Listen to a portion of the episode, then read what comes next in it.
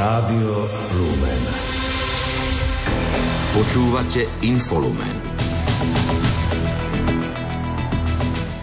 Na správa listom upozorní na možnú povinnosť zdaniť príjem z predaja nehnuteľnosti. V Badíne sa uskutočnilo diecézne stretnutie laikov, klerikov a zasvetených osôb. Unikla nahrávka diskusie nemeckej armády o Ukrajine. Dnešným infolumenom vás bude sprevádzať Richard Švarba a Kristýna Hatarová. Domáce spravodajstvo. Finančná správa opätovne spúšťa preventívnu akciu. Počas nej zašle vybraným daňovým subjektom, ktorým podľa informácií z katastra nehnuteľností mohla vzniknúť daňová povinnosť listy. Z hľadiska dane sa finančná správa zamerala na nehnuteľnosti, pri ktorých došlo v rozmedzi 5 rokov minimálne k dvom zmenám majiteľov. Príslušné daňové priznanie môžu daňovníci podať do 2. apríla tohto roka osobne na príslušnom daňovom úrade, poštou na ľubovo dobrovoľnej pobočke alebo elektronicky. Informovala o tom hovorkyňa finančnej správy Drahomíra Adamčíková. Finančná správa zašle v najbližších dňoch 5700 daňovníkom listy, v ktorých ich upozorní na možnú povinnosť podať daňové priznanie a zaplatiť daň z príjmu z predaja nehnuteľnosti. Túto preventívnu akciu spúšťame už po štvrtýkrát, nakoľko predošle priniesli do štátneho rozpočtu 29 miliónov eur. Finančná správa zároveň pripomenula, že v určitých prípadoch môže byť príjem z prevodu vlastníctva nehnuteľnosti oslobodený od dane. Vtedy nevzniká povinnosť podať daňové priznanie a zaplatiť daň. Týka sa to napríklad prípadov, kedy človek nehnuteľnosť vlastnil viac ako 5 rokov a nemal ju zaradenú v obchodnom majetku, alebo od jej vyradenia z obchodného majetku uplynulo viac ako 5 rokov. Prípadne ju zdedil po priamom predkovi alebo potomkovi a spolu ju vlastnili aspoň 5 rokov. Oslobodenie od dane sa týka aj situácie, kedy ju niekto daroval a nedosiahol žiadny príjem z prevodu vlastníctva, či predal nehnuteľnosť vydanú podľa reštitučných zákonov alebo zahrnutú do konkurznej podstaty. Finančná situácia slovenských samozpráv je zlá, zhodnotil to predseda Združenia miest a obcí Slovenska Jozef Božík. Nedostatok zdrojov sa podľa neho prejavil už vo februári. Podielová daň, ktorá prišla na účty miest a obcí je o 10% nižšia v porovnaní s rovnakým obdobím minulého roka. Situácia je o to zložitejšia, že my sme minulý rok takisto v podfinancovaní museli v januári a v septembri zvyšovať platy svojim zamestnancom a dnes už tie platy sú celoročné. To znamená, že už sa nedokázalo to rozvrstviť, že najprv potrebujem istý balík peňazí od januára a potom potrebujem navršiť od septembra. To, čo je navršené od septembra, už potrebujem kontinuálne platiť celý kalendárny rok 2024 a z okolností dostaneme ešte o 10 menej než v minulom kalendárnom roku. Čiže tieto aspekty, ktoré dnes dnes vyhodnocujeme ako kritické, tak na to upozorňujeme a na každom jednom rokovaní s predstaviteľom každého jedného rezortu hovoríme, že je dôležité, aby strany vládnej koalície a pro všetkým rezort financií túto situáciu riešili. Jozef Božik pripomenul, že samozpráva zabezpečuje 70% služieb, ktoré Slováci potrebujú pre svoj každodenný život. Starosta Radkoviec a podpredseda z MOSu Martin Červenka upozornil, že obce už nemajú peniaze ani na samotné fungovanie. Bez finančného krytia, ak sa nič nestane tento rok, ja som presvedčený o tom, že e, tá situácia bude taká, prestane e, drvá väčšina kultúry, prestane drvá väčšina športových udalostí, ktoré sú v obciach. O dotačných schémach pre rôzne neziskové organizácie, športové kluby a tak ďalej asi môžeme pre budúci rok úplne zabudnúť a keď to niekto tento rok zaplatí, tak už to bude jeden z mála, ktorý to dokáže udržať. Naozaj sa tu boríme už s existenčnými problémami, kde už jeden človek na obecnom úrade už musí vykonávať toľko funkcií, že to je prakticky nemožné. Ľudia, ktorí odchádzajú do dôchodku a keď príde niekto nový, ten človek to po dvoch mesiacoch zdá, pretože vidí, aké všetky problémy a kompetencie na jeho stoličke sú. Jozef Božik opätovne upozornil aj na potrebu dofinancovania zo strany štátu vo výške 500 miliónov eur. Dodal, že chýbajúce podielové dane sú pre samozprávy vážnym problémom. Z ministerstva financií v stanovisku ubezpečili, že situáciu samozpráv dôkladne monitorujú. Zároveň rezort avizoval, že ak prídu akékoľvek požiadavky zo strany miest a obcí, je o nich pripravený hovoriť. Krátko z domova. Lídrom kandidátnej listiny hnutia Slovensko do júnových volieb do Európskeho parlamentu bude súčasný europoslanec Peter Polák. Oznámil to líder hnutia Igor Matovič. Voľby do Európarlamentu sa budú na Slovensku konať 8. júna. Slováci budú voliť 15 europoslancov na 5-ročné volebné obdobie. Politické strany alebo koalície môžu podávať kandidátne listiny do eurovolieb najneskôr 10. marca. Premiér Robert Fico avizuje, že zo Slovenska sa stiahne talianský systém protivzdušnej obrany. Od talianskej vlády údajne dostal avízo, že ho potrebujú na inom mieste. Na Slovensku pôsobí na vojenskej základni Malacký kuchyňa v rámci predsunutej prítomnosti NATO 145 talianských vojakov so systémom protivzdušnej obrany. Talianský taktický systém minulý rok nahradil americký systém protivzdušnej obrany Patriot. Slovensko predtým poskytlo Ukrajine v reakcii na vypuknutie ruskej invázie systém protivzdušnej obrany S-300. Ústavný súd tento týždeň pozastavil účinnosť novely trestného zákona. Predseda výboru Národnej rady pre pôdohospodárstvo a životné prostredie Rudolf Huliak v reakcii na rozhodnutie dnes uviedol, že je jasne vidieť smerovanie, za koho títo ľudia kopú. Podpredseda progresívneho Slovenska Martin Hojsík reagoval, že je zhrozený z jeho výrokov.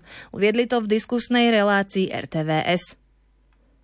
V súvislosti s januárovou dopravnou nehodou podpredsedu parlamentu Andreja Danka kontrola ukázala, že došlo k pochybeniam, ktoré zatiaľ nie je možné špecifikovať. Uviedol to hovorca ministerstva vnútra Matej Neumann. Televízia joj informovala o tom, že malo dôjsť k potrestaniu radových policajtov. Rezort to nepotvrdil. Štátny rozpočet dosiahol ku koncu februára tohto roka schodok vo výške cez miliardu eur. Znamenalo to medziročné zhoršenie hospodárenia štátu o 86 miliónov eur, informovalo o tom ministerstvo financií. Ministerstvo práce plánuje pre dve špecializované centrá pre deti zmeniť zákon. Šéf rezortu Erik Tomáš uviedol, že im chcú zvýšiť štátny príspevok o 40% Zmena sa dotkne domu Charitas svätého Jozefa v Spišskej Novej Vsi a domu svätého Jozefa v Turzovke. Ide o jediné zariadenia, ktoré sa starajú o opustené zdravotne ťažko postihnuté deti. Občianská poriadková služba bude vo vyše 420 obciach pokračovať aj naďalej. Jej chod má zabezpečiť ďalšie financovanie. Potvrdil to minister investícií, regionálneho rozvoja a informatizácie Richard Raši. V rámci výzvy na tzv. miestne občianské a preventívne služby bolo vyčlenených viac ako 90 miliónov eur. Je to európsky projekt a bude podporených viac ako 420 obcí, kde takéto hliadky budú fungovať. Splnomocnenec vlády pre rómske komunity Alexander Daško potvrdil, že pôvodná alokácia nepostačovala na pokrytie záujmu tých, ktorí splnili podmienky výzvy nastavené ešte predchádzajúcou vládou. Dostal som veľmi významný projekt, tieto miestne občianské poriadkové hriadky, ktoré boli rozbehnuté. Samozrejme, prihlasovalo sa nám a splnilo podmienky o 136 samozpráv viacej. No hádajte, 50 miliónov bolo vyčlenených, alokácia bola, ale na tie ďalšie nie. Tým pádom nám ostali zásobníku, čo bol veľký prúser a tu nám hrozila zbúra. Hej, lebo je to veľmi významný projekt, ktorý pomáha tým samozprávam. A vďaka novej vláde, ktorá ani na chvíľu nezaváhala a vyčlenila ďalších 32 miliónov, aby sme mohli zamestnať zhruba okolo 900 ľudí z rómskych marginalizovaných skupín alebo komunít. Alexander Daško zároveň zdôraznil význam projektu MOPS. Ten podľa neho pomáha dozerať nielen na poriadok a bezpečnosť v samotných lokalitách marginalizovaných rómskych komunít, ale vplýva pozitívne na spolužitie v rámci celej obce. Naznačil tiež, že s ministerstvom vnútra chcú nastaviť podmienky, aby tí, ktorí našli uplatnenie v hliadkach, mohli využiť svoje skúsenosti a zamestnať sa aj po skončení eurofondového projektu. Spomenul napríklad štátnu či mestskú políciu alebo rezort obrany. Výstavba tunela Soroška v okrese Rožňava nie je prioritou. V súvislosti s príchodom automobilky Volvo nedaleko Košíc a cestnou infraštruktúrou to uviedol minister dopravy Jozef Ráš. Ako dodal, programové vyhlásenie vlády jednoznačne pomenovalo priority. Sú nimi úseky D1, D3 a R4. Vzhľadom na vysokú mieru pripravenosti, respektíve proces EIA, sa podľa neho diskutuje aj o tuneli po Podkarpaty. Ostatné úseky samozrejme všetky tak, ako sú nakreslené v tej diálničnej sieti na tej našej mape. Na všetky príde čas, ale tie priority sme si zadefinovali jasne, takže budeme radi, ak si ihneme urobiť to, čo sme si tam zadefinovali v tom programovom vyhlásení vlády. Závod automobilky vyrastie v priemyselnom parku Vallalíky pri Košiciach. Postupný nábeh výroby Volvo by sa mal začať v roku 2026.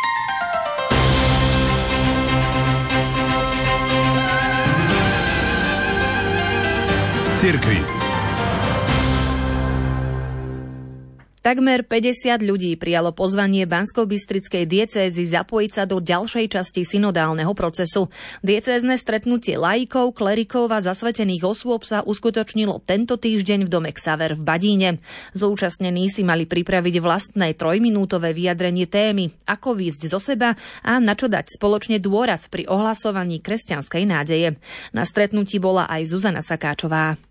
Koordinátorom synodálneho procesu v Bansko-Bystrickej diecéze je biskupský vikár pre školstvo a duchovný správca UPC Martin Ďuračka. Primárnym cieľom bolo podľa neho dať ľuďom, ktorí prídu na stretnutie pocítiť, že naozaj spolu všetci tvoríme jednu cirkev. Nie je to špecifikované iba pre kňazov alebo iba pre zasvetených, to sú také milné pohľady. Tá výzva ide už priamo z toho Ríma, to kričí až sem k nám, že sú to laici, sú to ľudia, ktorí fungujú bežne vo farnostiach alebo ktorí iba počujú cirkvi a chcú sa zapojiť. Diecézne synodálne stretnutie v Badine metodicky viedol kouč a sprievodca Marian Kolník. Ako uviedol, farnosť má veľký potenciál byť spoločenstvom mimoriadne obdarených ľudí. Do popredia sa dostáva jedinečný prínos každého človeka. Zároveň sa objavuje niečo veľmi dôležité, a to je vnútorný oheň, niečo vzácne, čo nám dáva zmysel žiť, slúžiť, odpúšťať. Objavuje sa úplne nový fenomén a to je nie riadiť ľudí, ale inšpirovať a viesť. Možno to najvzácnejšie je, že nabrať odvahu, zveriť projekty, zveriť službu ľuďom okolo a naozaj až takým úžasom obdivovať, ako oni svoje dary dokážu zapojiť do takýchto projektov a služieb. Hlavnou úlohou účastníkov bolo nielen prísť povedať svoj pohľad na tému ohlasovania kresťanskej nádeje, ale aj počúvať v skupinke tých druhých. Jednou z účastníčok stretnutia bola pani Eva. V našej pracovnej skupine sme sa dopracovali k výhernej myšlienke a to je, že buď kreatívny v láske k človeku, aby si človeka získal pre lásku k Bohu. Francúzsko dosiahlo dno, stalo sa totalitným štátom. Týmito slovami komentoval arcibiskup Michel Lopetit rozhodnutie Senátu zahrnúť potraty do ústavy. Konkrétne poukázal na zamietnutie pozmeňujúcich návrhov, ktoré by zaručili slobodu svedomia zdravotníckých pracovníkov. Téme sa venuje Julia Kavecká. Návrh, ktorým sa do článku 34 francúzskej ústavy vklada sloboda udelená ženám ukončiť tehotenstvo, schválil Senát v prvom čítaní a bez pozmenujúcich návrhov 267 hlasov za 50 proti. Zahrnutie interrupcií do ústavy je požiadavkou prezidenta Emanuela Macrona. Príslušný zákon už koncom januára prijalo Národné zhromaždenie. Teraz ho podporili aj senátori. Na zmenu ústavy je potrebná podpora troch petín oboch komôr parlamentu. Ich spoločné zhromaždenie bolo zvolané do Versailles na 4. marca. Ide o to, aby prezident mohol slávnostne ratifikovať interrupcie v ústave už 8. marca na Medzinárodný deň žien. Miestna cirkev sa ale dôrazne postavila proti prezidentovej iniciatíve. K ochrane každého života vyzval aj pápež František počas svojej návštevy Francúzska v septembri minulého roka.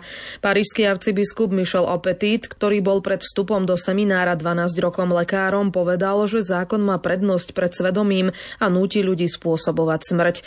Biskupská konferencia francúzska, ktorá obracia svoje myšlienky najmä k ženám v núdzi, ktoré zvažujú dramatickú možnosť uchýliť sa k interrupcii, vyjadruje polutovanie nad tým, že v začatej diskusii neboli spomenuté podporné opatrenia pre tých, ktorí by si chceli svoje dieťa ponechať. Konferencia biskupov Francúzska bude dbať na rešpektovanie slobody voľby rodičov, ktorí sa aj v ťažkých situáciách rozhodnú ponechať si svoje dieťa a na slobodu svedomia lekárov a všetkého zdravotníckého personálu, ktorých odvahu a obetavosť chváli.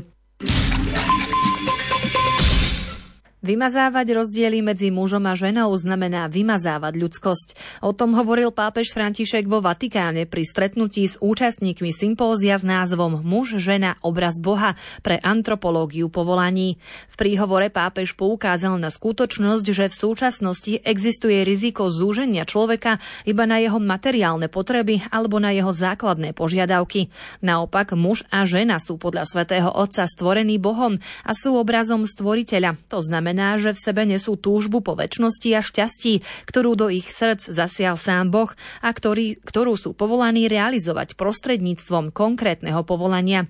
Podujacie organizuje Centrum pre antropologický výskum povolaní, v ktorom sa angažuje aj kardinál Mark Oulet, americký prefekt dikastéria pre biskupov. Svetý otec František vydal posolstvo k prvému svetovému stretnutiu detí, ktoré sa bude konať 25. a 26. mája v Ríme. Zdôrazňuje v ňom, že každé dieťa je vzácne v Božích očiach a vyzýva k budovaniu spravodlivejšieho a pokojnejšieho sveta. Deti sú podľa pápeža symbolom nádeje a budúcnosti ľudstva. Spoluprácou a jednotou môžeme podľa neho budovať lepší svet. To však nestačí. Je potrebné, aby sme boli zjednotení s Ježišom. Pápež vyzýva dospelých, aby chránili deti pred utrpením a nespravodlivosťou, aby im pomáhali rásť v láske a viere. Posolstvo svätého otca Františka k prvému svetovému stretnutiu detí je výzvou pre nás všetkých, aby sme sa zasadili o budovanie lepšej budúcnosti pre deti z celého sveta. Správy zo sveta.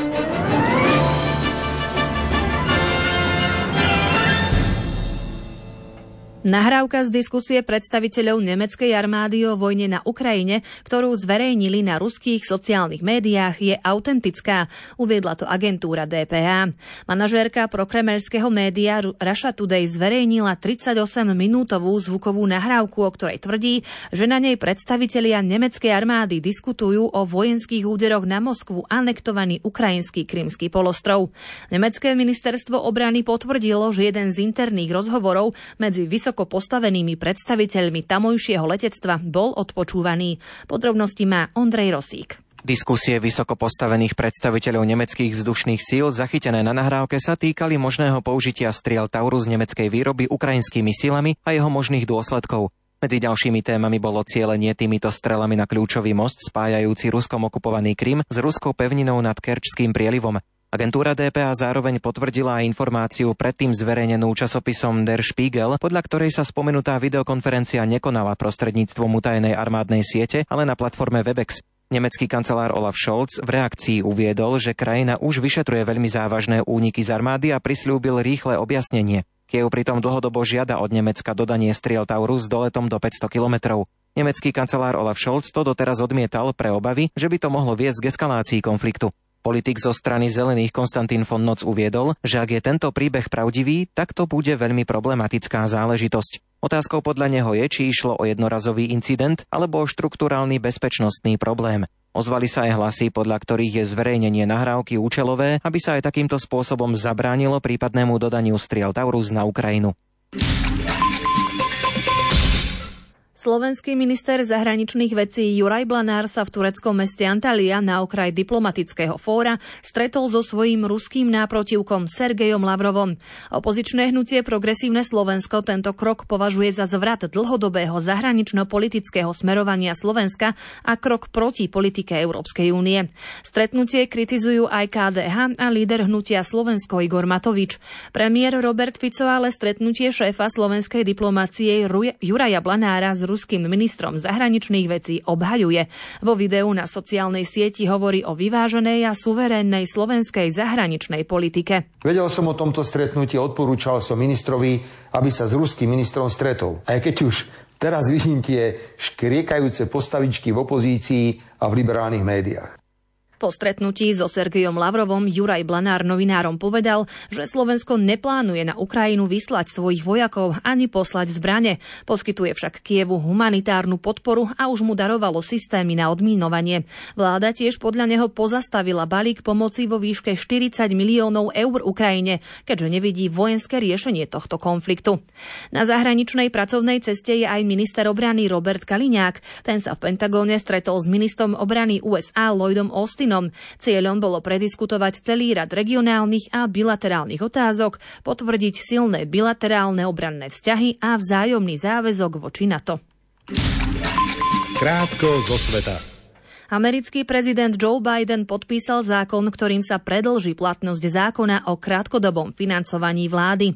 Opatrenie zaistí fungovanie vybraných federálnych inštitúcií a programov do 8. marca a ďalších do 22. marca. Ak by k tomu nedošlo, dnes mohlo dôjsť k čiastočnému zastaveniu financovania vládnych inštitúcií. Americký kongres zatiaľ totiž neschválil 12 rozpočtových návrhov, ktoré tvoria federálny rozpočet. Spojené štáty začali zo vzduchu zhadzovať humanitárnu pomoc do pásma Gazy, oznámil to americký prezident Joe Biden. Dodal, že prísun pomoci do tejto oblasti nie je ani zďaleka dostačujúci. Jeho oznámenie prišlo deň potom, ako bolo najmenej 115 palestínčanov zabitých a viac ako 750 zranených, keď sa dav ľudí pokúsil dostať k humanitárnemu konvoju a izraelské jednotky spustili do neho paľbu. Nemecký vládny kabinet schválil nové celoštátne predpisy, ktoré umožňujú jednotlivým spolkovým krajinám používať platobnú kartu na poskytovanie sociálnych dávok žiadateľom o azyl. Vedúci predstavitelia nemeckých spolkových krajín sa už skôr dohodli na zavedení karty, a to v snahe zabrániť žiadateľom o azyl v Nemecku posielať peniaze späť domov alebo používať peňažnú pomoc na vyplácanie ilegálnych prevádzačov cez hranice.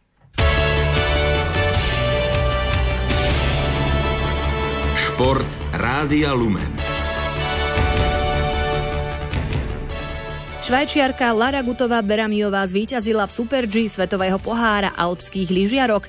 Na druhom mieste skončila Rakúšanka Cornelia Iterová, ale no jednu stotinu mala za sebou krajanku Miriam Puchnerovú.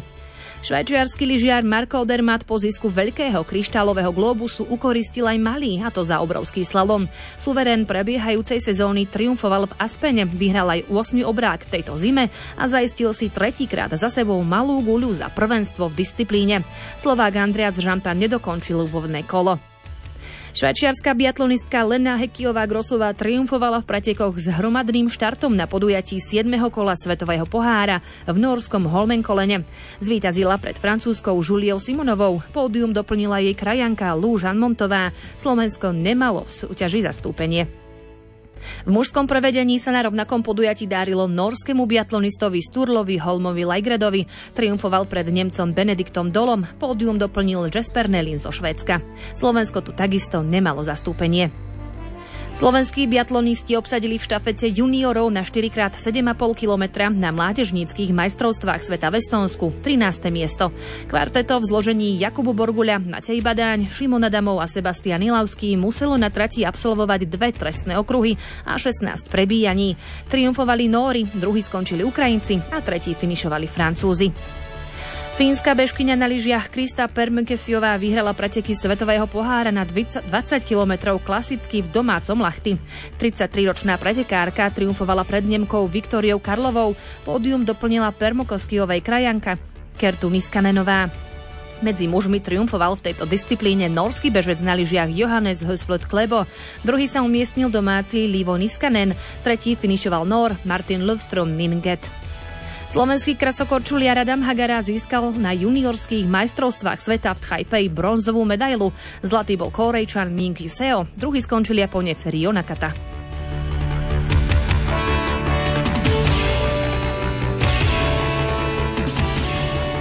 Hokejisti Banskej Bystrice zdolali v 48. kole typu z Extraligy v priamom súboji o 6. priečku rivala zo zvolená 4-3 a preskočili súpera v tabuľke. Spišská Nová Ves si poradila s Košicami až po samostatných nájazdoch 2-1. Humenné zdolalo Liptovský Mikuláš 5-3. Nové zámky vyhrali nad Michalovcami 3-2. Trenčín dokázal poraziť Nitru až po samostatných nájazdoch 6-5 a Poprad podľahol Slovanu Bratislava 1-5. Hokejisti New Jersey prehrali v zápase zámorskej NHL na ľade Anaheimu 3-4. Slovenský obranca Šimon Nemec odohral v drese Diablov takmer 16 minút a prezentoval sa dvoma strelami. V ďalšom stretnutí Arizona zdolala Otavu 5-3 a ukončila 14 zápasovú šnúru prehier. Washington si bez zraneného zadáka Martina Feherváriho poradil s Filadelfiou 5-2.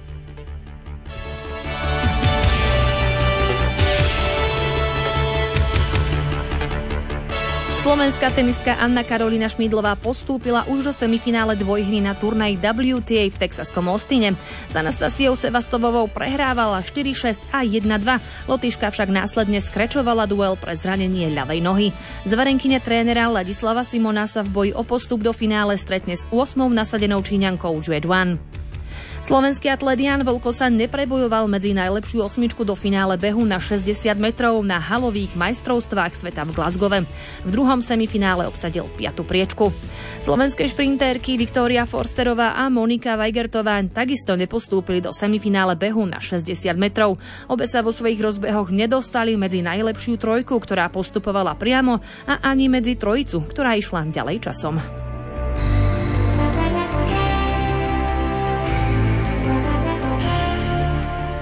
22. kolo Nikkei ligy má dnes na programe 6 zápasov. Ponúkame vám ich priebežné výsledky. Banská Bystrica Košice 1-0, Dunajská streda Žilina 0-1, Michalovce priebežne remizujú so Zlatými Moravcami v Ráblami 1-1, Ružomberok Podbrezová 1-0, Skalica Trenčín, tam je to zatiaľ bez gólu, takže 0-0 a Slovan Bratislava Trnava 1-0.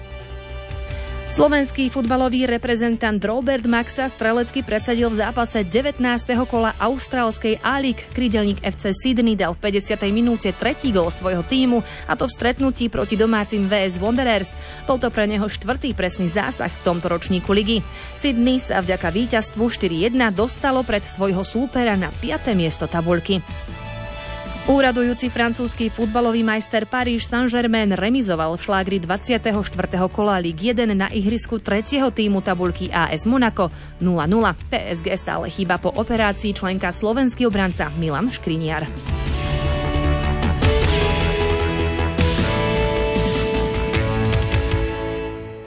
Slovinský cyklista Tadej Pogačar vyhral preteky Straight Bianc. Do cieľa prišiel pred druhým Tom Skunišom z Lotyšska. Tretí skončil Belgičan Maxim van Gils. Počasie Akým počasím bude pokračovať aktuálny víkend, prezradí meteorológ Peter Jurčovič. Nedela, tá sa zdá, že bude trošku krajšia, že až zamračené s dažďom, aj keď ráno ešte môže byť, v priebehu dňa sa to zlepší a postupne by malo byť dokonca až polojasno. A ráno teploty No, tým, že bude už postupne menej oblakov, tak v horských dolinách to môže klesnúť asi až na nulu. Ale na juhu aspoň tak 5 až 8 stupňov a potom cez deň Zase, no, tým, že bude pekne slnečno a prílev teplého vzduchu bude pokračovať, tak pripúšťam, že by v nedelu mohlo byť na juhu Slovenska, hlavne v podunajskej nížine až takých 15 až 18 stupňov, ale vietor bude zase o niečo silnejší, nárazy vetra by mohli byť aj 50-60 km za hodinu. O 20. hodine 15. minúte vás pozývame k počúvaniu relácie od ducha k duchu. Moderátor Pavol Jurčaga vám priblíži Danteho božskú komédiu, časť Peklo z PU19. Príjemné počúvanie vám želá technik Richard Švarba a moderátorka Kristýna Hatarová. Do počutia.